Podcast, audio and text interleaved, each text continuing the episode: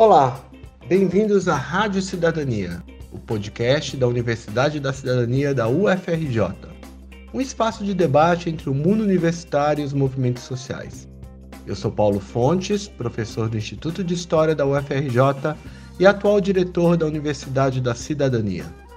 Hoje temos a honra de receber Alex Minduim, fundador e ex-presidente da Associação Nacional das Torcidas Organizadas do Brasil, a Anatorg. Alex será entrevistado por Dulce Pandolfi, historiadora e membro da equipe da Universidade da Cidadania, e por Bernardo Buarque de Holanda, professor da Fundação Getúlio Vargas. Dulce, a palavra está contigo. Olá, Alex Miduim, aqui é Dulce Pandolfi. Prazer enorme estar com você nesse programa, e junto com o Bernardo Buarque de Holanda também, que é também um especialista nesse tema da nossa conversa. Né?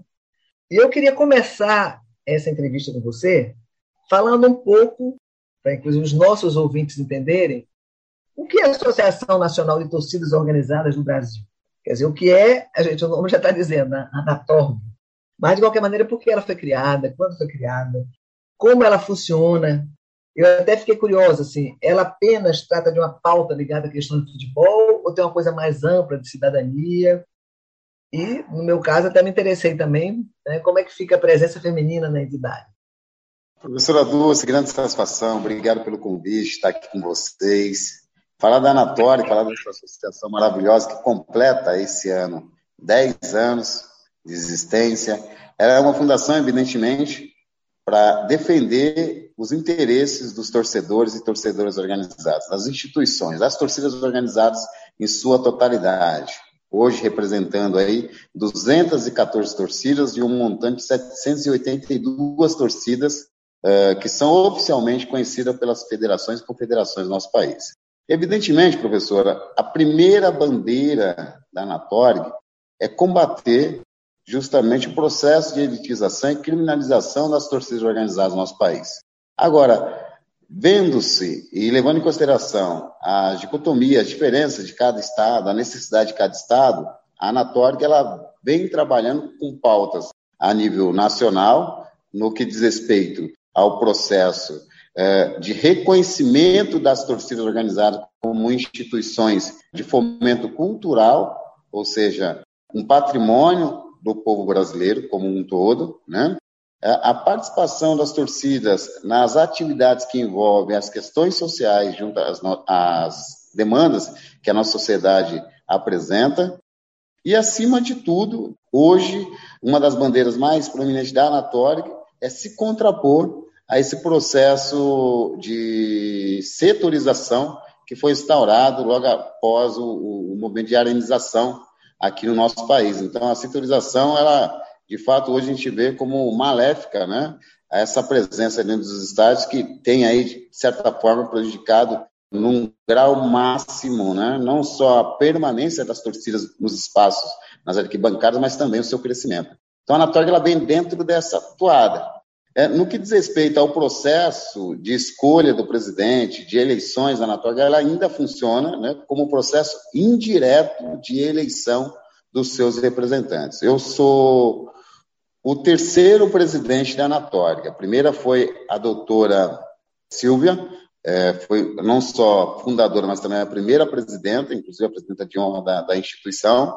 O segundo presidente foi o André Azevedo, atual presidente da Dragões da Real, segunda maior torcida de São Paulo. O terceiro, a minha pessoa. E o quarto presidente, eleito indiretamente pelo, pelo voto dos seus fundadores, é o Claudinho, o Cláudio, né, ex-presidente da Força Jovem do Vasco, e também conselheiro do Vasco da Gama. A Anatorg ela tem, evidentemente, a sua política própria, né, de entender a sociedade e entender a particularidade também de cada torcida organizada. Agora, evidente que essa preocupação da participação feminina sempre esteve presente desde o início do seu processo de fundação. E ao longo dos anos da Anatória, ela foi aglutinando mulheres que não só desenvolviam trabalhos é, voltados para dentro das suas torcidas, mas também tinham suas vidas ativas é, na sociedade como um todo, exercendo outra funcionalidade. Então, é uma instituição que, apesar de de, de exercer ainda o voto indireto por uma série de fatores que a gente pode até adentrar, no caso, né? Ela não deixa de ser democrática do ponto de vista da participação de mulheres e justamente é, que tenham é, voto, voz e, acima de tudo, que o posicionamento dessas mulheres também sejam respeitados, assim como os dos demais diretores. Ao todo, são quantas torcidas que participam da Anatória, que você falou? Hoje são 214 torcidas afiliadas à Anatória, né? de um montante de 782 torcidas oficializadas e reconhecidas pelas federações e confederações. A gente está falando de um movimento, professora, que aglutina a nível nacional, oficialmente, uma média de 3 milhões de pessoas. Um movimento que gera em torno de quase 100 mil empregos diretos e 300 mil empregos indiretos, né? que diz respeito justamente ao quê? Ao ramo de eventos, ao ramo de confecção de camisetas, calças, bermudas e adereços, ao ramo de confecção de bandeiras, bandeirinhas, bandeirolas e ao ramo também de confecção de mosaicos nas respectivas arquibancadas que pode haver esse tipo de movimentação. Ou seja, hoje são poucos estádios que pode haver esse tipo de movimentação, sobretudo os estádios eh, da região norte do país. Mas é um movimento que gera muito emprego e além de fomentar a cultura e a forma de torcer do povo brasileiro. Vocês têm uma sede? Ela tem uma sede aqui em São Paulo, no centro de São Paulo, bem minúscula, praticamente é uma sala. Mas a nossa intenção, professor, é transformar a Anatória a partir do estado de São Paulo, a partir da cidade de São Paulo, também numa escola de samba. Paralelo a isso, a gente está montando um departamento jurídico que possa vir prestar assessoria para as torcidas organizadas, não no sentido uh, de defender as torcidas quando são acusadas né, por qualquer tipo de ilícito, mas no sentido de instruir, elaborar projetos, deixar a documentação das torcidas uh, ok para que elas possam estar tá participando uh, de políticas públicas, ou de projetos sociais oriundos de prefeitura, estado e da União. Né? Então, a nossa ideia é passar a estruturar as torcidas organizadas para que elas possam estar tá se utilizando, inclusive, de emendas parlamentares e de recursos da iniciativa privada, para que elas possam estar tocando seus projetos sociais, que são é, milhares. Né? E eu sempre digo, para concluir, professor, que as torcidas organizadas elas têm uma sensibilidade ímpar. Né? Eu sempre digo que as torcidas elas são as primeiras a resolver a problemática ou qualquer questão de emergência social na nossa sociedade. Né? E eu dou exemplos aos milhares. Né? Os exemplos mais atuais é o que ocorreu, por exemplo, na Bahia, ou o que está ocorrendo, por exemplo, em Teresópolis. Né? Não, não se é noticiado isso, mas são essas instituições que fazem é, dos seus pontos de encontro, de entretenimento, de lazer, ele transforma em pontos de arrecadação de alimentos, inclusive para grandes instituições que fazem trabalho social no nosso país. E um dos exemplos mais emblemáticos que eu sempre dou, e que a maioria do, das pessoas que me entrevista lembra desse, desse caso, é o caso da queda do edifício na região central de São Paulo, bem ali no Largo do Paissandu, em que um edifício de, com 400 é, famílias né, que estavam ali ocupando acabou pegando fogo e desabando os primeiros a chegar para auxiliar aquelas famílias que estavam sem teto, sem agasalho, sem alimentação, e montar de maneira improvisada, inclusive acampamento para eles, foi a torcida de São Paulo, ou seja, a torcida independente e a torcida Dragões da Real. Até a prefeitura chegar, fazer cadastro, ver a quantidade de famílias, quem é e quem não é, as torcidas já estavam atendendo aquelas famílias praticamente por três dias, professor. Então, são questões e ações que as torcidas fazem que, infelizmente, não chega para o grande meio e, sobretudo, para a sociedade como um todo, para entender o tamanho da grandeza que as instituições dispõem né, e se coloca para a nossa sociedade. Muito bacana. Eu queria agora falar um pouquinho só, que você contasse para a gente, alguns aspectos da sua trajetória. Né? Eu sei que você nasceu no Capitão Redondo, é um bairro considerado muito violento né, em São Paulo, e, aliás, tem o IDH dos mais baixos do estado, você também se formou em sociologia e é professor do ensino médio. Então eu te pergunto, como é que você chegou lá, lá na TOG? Né? Eu sei que essa é uma pergunta muito ampla e a gente já está meio avançado aqui na entrevista, mas eu fui me animando aqui. Então eu queria que você falasse alguns aspectos da sua trajetória e isso como é que você chegou na Anator. Professora Dulce, eu sou muito grato ao movimento de torcida organizada. Talvez se não fosse o movimento de torcida organizada, eu estaria no extremo sul é, da cidade de São Paulo, né, fazendo questões que poderia estar num, num, nível de marginalidade, eu poderia estar uh, num subemprego, poderia não ter a consciência que eu tenho hoje, a consciência cidadã que eu tenho hoje. Então, a torcida organizada, né, ela me fez enxergar um novo mundo, né, uma possibilidade de conhecer uh, um outro mundo além do Capão Redondo. Foi ela que me trouxe a consciência política, foi ela que me trouxe a consciência de classe, foi ela que alertou né, e me abriu os olhos sobre a necessidade de se investir e correr atrás uh, para ter um curso superior. Eu iniciei meu curso superior, na verdade, professor, na PUC São Paulo. Né? Foi, inclusive, o lugar onde, apesar de ser uma universidade católica, foi onde eu deixei de ser católico. Eu cursei vestibular, eh, aliás, fiz vestibular no curso de economia, eu fiz o curso de economia até o quarto ano. E no quarto ano teve uma alteração uh, do, dos arcebispos na cidade de São Paulo. Né? Eu tinha uma relação muito grande e muito fraterna com o arcebispo Dom Cláudio Umes, que além de ser corintiano também gostava de frequentar a Gavisa da Fiel, né? E sempre teve uma relação muito grande, muito forte também com os progressistas da nossa cidade. E no quarto ano é, dessa universidade, acabou se trocando o arcebispo e entrou o Dom Cláudio Sheridan, se eu, não me, se eu não me engano, que é o atual o arcebispo né, da cidade de São Paulo. E ele, é, literalmente, né, é, cortou toda a bolsa social que a PUC oferecia naquele, naquele período e eu acabei não concluindo o curso de economia. Acabei sendo convidado por um professor da PUC a ingressar na Universidade de Sociologia é, e Política de São Paulo, que é um braço, é, na verdade, da USP, né, de professores que acabaram abrindo essa fundação, que é a FESP. E acabei concluindo o meu curso lá no caso. Então eu sou quase um economista e quase e totalmente sociólogo. Mas foi uma trajetória muito bacana em que a torcida organizada, no caso da Gaviões Fiel, me ofereceu né, essa possibilidade de ter não só essa formação, mas essa sensibilidade. Eu quis levar isso para os demais torcedores organizados. E eu me considero, quanto um ex-líder, né, e hoje um simples sócio do Gaviões Fiel, e hoje é, diretor adjunto de esporte do Esporte Clube Corinthians, não só grato, mas também como uma, uma, uma pessoa que tem um compromisso com os novos associados de trazê-los para o mesmo caminho que eu trilhei e que fizeram e que faz quem eu sou nos dias de hoje, né? Ou seja, esse é Alex Minduim que está conversando contigo. Muito bom, muito bom mesmo. Eu te agradeço e passo a palavra agora para o Bernardo, que vai fazer algumas questões para você. Boa Obrigado, tarde, professor. Minduim.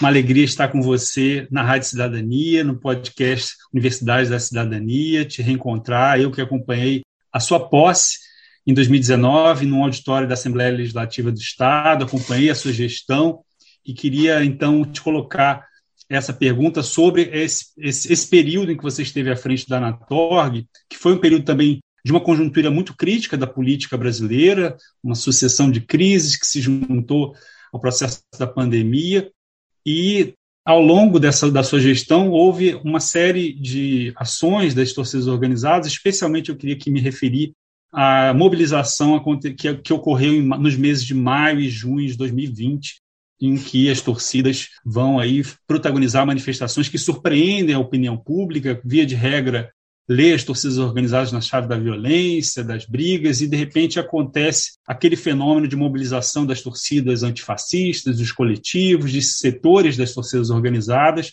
Queria que você analisasse esse período, você acompanhou os bastidores, a articulação que resultou nessas manifestações, como você vê ao longo da sua gestão essas participações políticas das torcidas, esse protagonismo das, das, torcidas no período da pandemia, inclusive enfrentando aí os negacionistas que queriam desafiar o isolamento social como uma medida necessária para a contenção é, da Covid-19.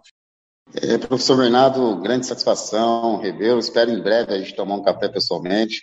Você é uma pessoa que tem um apreço enorme, né, um estudioso da, das, das, torcidas, né, e um estudioso que está ali fazendo um trabalho não só teórico, mas também empírico no dia a dia com a gente, entendendo é, de fato o que, que é esse mundão tão fantástico e também tão contraditório que é o mundo das torcidas organizadas. Né? Pois bem, professor, o que, que ocorre? Uh, naquele período que as torcidas foram às ruas, de fato, os torcedores estavam sentindo no dia a dia as consequências de, da gente ter um governo totalmente irresponsável. Ou seja, foi o período que mais se morreu associado do torcedor organizado. Né? E quando a gente faz um recorte do que é esse associado, aonde ele se encontra, quem são, qual o gênero, qual qual é a classe social que esse camarada é, está inserido, né? nós temos um recorte muito claro do que é, de fato, o povo brasileiro como um todo. Agora, quando você sente, de fato, né, que um colega morreu, um amigo morreu, que um ente querido faleceu, etc., por conta de uma irresponsabilidade do governo, então não teria uma outra saída senão as torcidas explodirem, como explodiu né, a partir da cidade de São Paulo, uh, naquele período, estendendo para mais de 17 estados. Diga-se de passagem, muitas das vezes a Anatólia é questionada no sentido de, olha, vocês são uma oposição contra o governo Bolsonaro porque vocês são base de algum partido político ou base de algum movimento social de esquerda, etc. A gente responde de uma maneira muito clara e muito direta, professor Bernardo. É, em primeiro lugar, o primeiro sancionamento desse atual governo foi contra as torcidas organizadas. Quem tiver dúvida pode pesquisar. O primeiro sancionamento, talvez o segundo, foi a extinção ou a solicitação de extinção das torcidas organizadas no nosso país. Esse camarada assinou e não pensou duas vezes. Então, a partir desse momento, a gente identificou de maneira veemente e direta quem seria o nosso principal adversário, se não o presidente, o atual presidente da República. Então, a partir desse momento, a Anatólia ela passou a fazer uma oposição ferrenha, trazendo as torcidas para o debate político que envolvia não só o Estado de São Paulo, mas o país como um todo, né? que envolvia perda de direitos, né? E aí a gente fala do torcedor organizado. Quem é o trabalhador? É o torcedor organizado. Envolvia a reforma trabalhista. Quem, quem seria afetado? O torcedor organizado. Envolvia o processo né, de, de elitização no que diz respeito ao, ao aumento uh, uh, dos ingressos né, dentro das arenas. Quem seria atingido? O torcedor organizado. Aumentou e tem aumentado ainda mais né, a violência policial na, nas arquibancadas. E o, literalmente, as torcidas passaram a ser desassistidas pelo Estado, inclusive transformando uma parcela minoritária de torcedores em verdadeiras gangues, culminando, inclusive, e infelizmente, com algumas cenas que a gente está vendo aí é, nos finais de semana, do mês passado, do mês atrasado, e por aí vai. Agora, professor, tudo é uma consequência né, de uma irresponsabilidade de um governo que se utiliza da popularidade dos grandes clubes para se sobressair, mas quando na verdade não trabalha um único dia para trazer ou transformar o nosso futebol, o futebol do povo, né, acessível ao mesmo. E com isso, com certeza, as torcidas elas têm perdido não só espaço, mas credibilidade junto à nossa sociedade. Então, quando a gente vai ou foi às ruas né, contra esse governo, em primeiro lugar, nós estávamos indo às ruas por conta eh, da irresponsabilidade desse governo para conosco. Né? Quando teve aquele enfrentamento dos torcedores organizados com os bolsonaristas na Avenida Paulista, foi uma maneira mais pedagógica, mais real possível para a gente mostrar para aqueles torcedores que, infelizmente, nós estávamos enfrentando pessoas que eram racistas, que eram homofóbicas e que tinha, de fato, aversão a pessoas das classes mais baixas. Então, eles puderam ver todo esse discurso Anator e vários líderes progressistas pertencentes às torcidas organizadas eh, fizeram, fazem nas suas redes sociais, nas suas entrevistas, nas oportunidades que eles dispunham nas Assembleias Legislativas e Congresso Nacional, na prática que existia naquele momento, como continua existindo, um grupo que não gostaria e não quer, na verdade, a presença de populares ou de torcida organizada nos espaços ou em vários espaços da nossa sociedade, sobretudo na arquibancada. Então, professor, se fez necessário é, esse levante, e esse levante que, inclusive, na minha modesta opinião, segurou, inclusive, o processo democrático que, que, que está em voga no nosso país. Porque da maneira que aquele governo vinha, é, não só atacando as instituições no nosso país, mas tendo posicionamentos é, que de fato é, se contrapunham ao nosso processo democrático, talvez se as torcidas organizadas não tivessem ido às ruas, nós teríamos aí né, uma outra história para contar e talvez nem essa entrevista poderia estar acontecendo. Né? Duim, então, para terminar, eu queria te ouvir em relação. Bom, a gente sabe a, as condições para a criação da Anatorg também tiveram, em 2013, como você disse, está completando uma década, foram também favorecidas pela existência de um Ministério do Esporte, que hoje não existe mais, que foi descontinuado, pelo apoio que a Secretaria Nacional de Futebol e Torcidas deu à realização de congressos entre torcedores, e hoje a gente vê a perda desse, de, de, dessa relação com o Ministério do Esporte. Como é que você vê, sendo as torcidas organizadas, constituídas por uma massa de juventude periférica que precisa de programas assistenciais, de políticas públicas voltadas para a juventude, como você vê a torcida organizada também como um espaço para que essas políticas possam ser desenvolvidas e para justamente contornar o estigma da violência que facilmente seduz parcelas e contingentes desse, desses jovens. Então, em que medida a presença, o apoio da política pública, da política para a juventude vai ser é, um sustentável, a gente precisa pensar nos próximos anos e virar a página desse momento político que a gente está passando, para que, de, de novo, a Anatorg possa também ser consolidada com base num horizonte de políticas de esporte de políticas de juventude no Brasil. Deixa eu ver em relação a isso para a gente fechar essa entrevista. Professor Bernardo, é, em primeiro lugar, a Anatorg é uma realidade que está posta né, e ela veio para ficar. É a primeira instituição formada por torcedores organizados que tem uma existência acima de três, quatro anos. Todas as instituições que representaram as torcidas organizadas, seja na década de 60, 70 e 80, elas tiveram uma durabilidade muito pequena. Então, a Anatorg veio para ficar, e dentro desse processo, professor Bernardo, Evidentemente, nós viemos e estamos trabalhando com um processo de politização muito forte dos torcedores organizados. No último processo eleitoral que nós tivemos no, nosso país, foi um processo duríssimo e um crescimento do conservadorismo absurdo na nossa sociedade, nós tivemos pelo menos 38 torcedores organizados, né, saindo candidatos, né, e pelo menos 14 torcedores organizados disputando uh, espaço político nos seus respectivos clubes. E teve um rescaldo muito positivo nessa participação. Dentro desse rescaldo positivo, nós podemos ver ali de fato que pelo menos oito dos torcedores organizados que disputaram cargos em seus respectivos clubes, eles estão exercendo nos dias de hoje espaços estratégicos e, e importantes. E quando você tem um personagem ou uma personalidade como essa exercendo uma função de mando que de fato ela tem ali poder né, de transformar e mudar, e, acima de tudo, trabalhar o orçamento dessa área uh, em prol do futebol, evidentemente ele não vai deixar de lado as torcidas como um todo. Né, e ele enxerga a torcida como parte do espetáculo.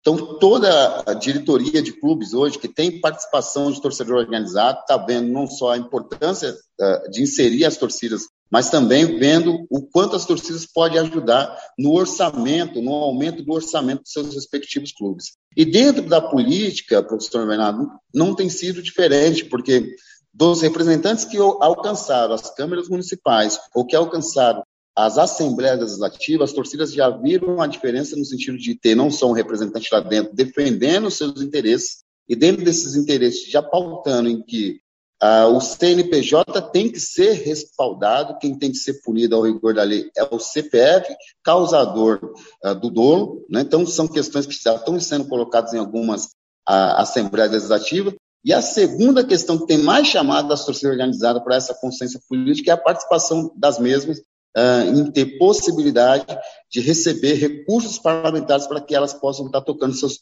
projetos sociais. Então, são ações, professor Bernardo, que vem sendo feito ao longo desses 10 anos da Anatorg, em que a gente uh, já começa a colher grandes frutos. Para esse ano, uh, não vai ser diferente. Eu ainda estou levantando os estudos, mas até a data de hoje eu já tenho uma média de 62 líderes de torcida organizada que estarão saindo, candidatos a deputados estaduais e deputados federais.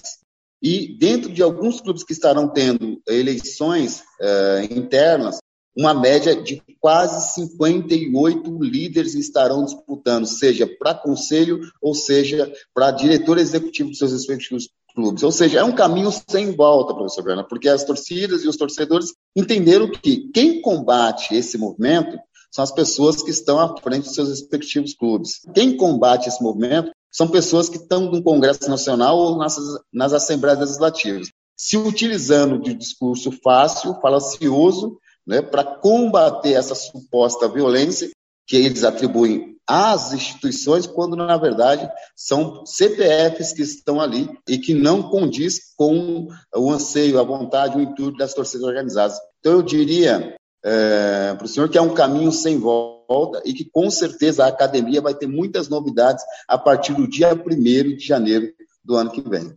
Obrigado, Minduim. Um abraço para você, um abraço para o Bernardo, foi excelente. Eu que agradeço, professora Dulce, sigo à disposição. Forte abraço para todos os telespectadores aí no caso. Esse foi a Rádio Cidadania, um podcast de diálogo entre a universidade e os movimentos sociais. Até breve com um novo episódio e não deixe de acompanhar a Universidade da Cidadania nas redes sociais.